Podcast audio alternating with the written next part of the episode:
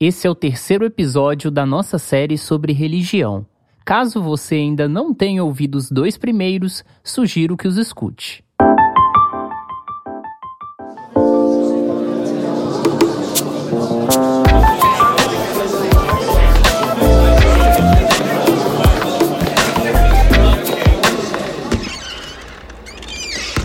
Introvertendo, um podcast onde autistas conversam. Falar de autismo e religião também inclui família. Afinal, a prática religiosa é, em sua esmagadora maioria, uma experiência coletiva passada de geração em geração. Nós sabemos que existem vários aspectos dentro dessa socialização que pode ser desafiadora para toda uma família que vive situações de deficiência. Por isso, conversamos com duas mães de autistas que são religiosas para nos contar as diferenças e semelhanças da maternidade atípica ao professar uma fé. A primeira delas que eu conversei foi com a carioca Ana Paula Porto. Ela é jornalista, mãe solo e tem três filhos, sendo duas autistas gêmeas, chamadas Nanda e Duda. Além disso, ela é evangélica e nos contou como foi isso para a família. É, sou membro da Igreja Batista em Renovação Espiritual Nova Jerusalém, aqui no bairro do Sampaio, na Zona Norte, do pastor Samuel e da pastora Denise, muito conhecidos por conta do Ministério de Louvor é, Nova Jerusalém. Bem, minha história é longa, mas é boa, é uma história boa. Eu conheci Jesus com 11 anos, né? Foi quando, depois de um período após morar em, Fortaleza por conta de uma mudança, né? Nós conhecemos Jesus quando a minha mãe voltou, minha mãe estava muito doente.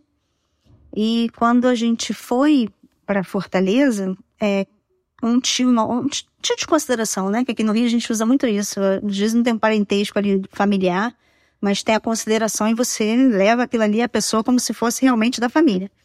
Ele tinha tido um, um AVC, um derrame, e ele ficou assim, trevado, é, chegou a, a, ficar em cadeira de rodas. E quando a gente voltou de Fortaleza, minha mãe muito doente, esse, esse tio é que foi buscar a gente na rodoviária. Perfeito, em pé, falando, assim, parecia uma outra pessoa, um personagem.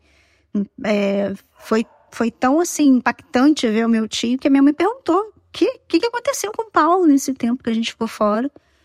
E aí a esposa dele, né, minha tia Elvina, que também de consideração, falou para minha mãe que eles tinham conhecido o poder de Deus numa denominação e que o Paulo, né, meu tio Paulo, tinha ficado perfeito. E a minha mãe então decidiu procurar essa instituição também, essa igreja. Lá também se converteu, né? Minha mãe foi diagnosticada com um câncer de colo de útero. Isso em 1983 para 84 foi quando a gente voltou para o Rio. E graças a Deus, é, aquela sentença de morte foi o início de uma nova vida para ela. Continua vivíssima, plena, obreira dessa igreja até hoje. Tá, fez 70 anos agora, desmanjando saúde. Eu espero poder chegar na idade dela com a disposição que ela tem. Já a Cláudia Moraes é pedagoga e mestranda em educação. Ela é mãe de Gabriel Pereira, autista de 32 anos, também diagnosticado com epilepsia, transtorno obsessivo compulsivo, TOC e distúrbios do sono. As características marcantes da personalidade dele é que ele é uma pessoa alegre, feliz. É, nos últimos anos tem estado bem mais comportado, está é, tá mais ligado na vida, ele adora música, ele gosta das pessoas, ele está bem tranquilo. O que mais me surpreende no Gabriel, eu acho que é a perseverança. Ele me surpreende todos os dias com coisas que eu imagino que não vai fazer ou que não vai querer, e, ele está sempre se superando. É uma luta a vida dele, porque ele é um autista não verbal e eu acho que isso dificulta a vida de qualquer pessoa, porque a fala ela está presente diretamente na interação com as outras pessoas, né? Então não ter isso dificulta um pouco, mas não impede de fazer nada do que ele queira fazer do que ele possa fazer. Após uma trajetória católica, eles se encontraram no Espiritismo. A espiritualidade é muito importante na nossa vida. Eu me tornei espírita por causa do Gabriel. É uma busca por entender melhor o que estava acontecendo na nossa vida. Eu ainda não sabia que era autismo, mas sabia que ele era diferente e busquei as minhas forças em Deus. Anteriormente, eu era da Igreja Católica, mas não praticava muito. E assim que eu entrei para o Espiritismo, eu realmente me encontrei e tem 28 anos, já que eu sou espírita. É, é, é importante na nossa vida porque nos permitiu entender um pouco melhor tanto o nosso processo de evolução quanto o porquê do autismo em nossas vidas, como que nós podemos desempenhar melhor as nossas missões e nos ensinou também a ser resilientes. Então eu acho que é super importante. Já no caso das filhas de Ana, a história é um pouco diferente. As meninas tiveram o diagnóstico do autismo aos três anos finalzinho do, dos dois anos para os três anos. A gente sempre, né, entende que tem alguma coisa diferente, a mãe sempre sente que tem algo estranho, né, no comportamento.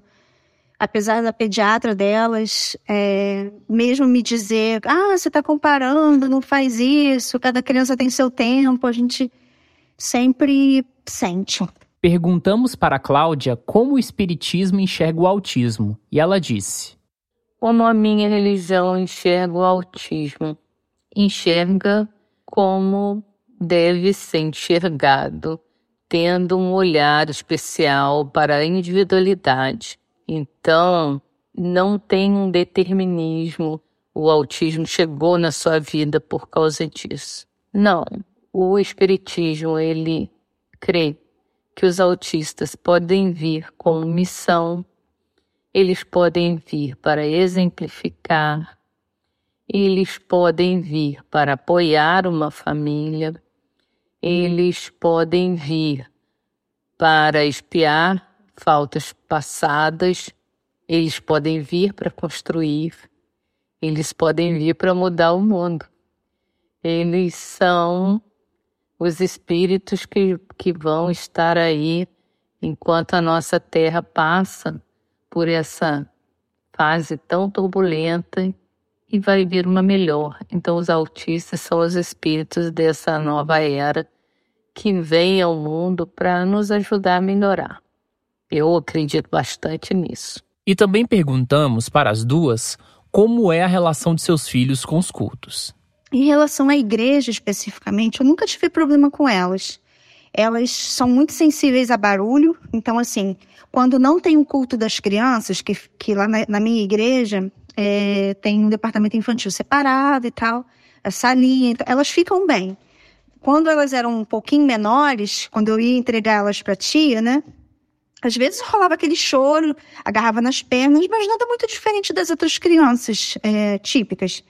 E, mas eu deixava, abraçava e deixava, elas é, viam, né, a outras amiguinhas, às vezes ficavam meio receosas, mas sempre ficaram. Nunca, nunca tive assim, ah, fez um escândalo e não ficou.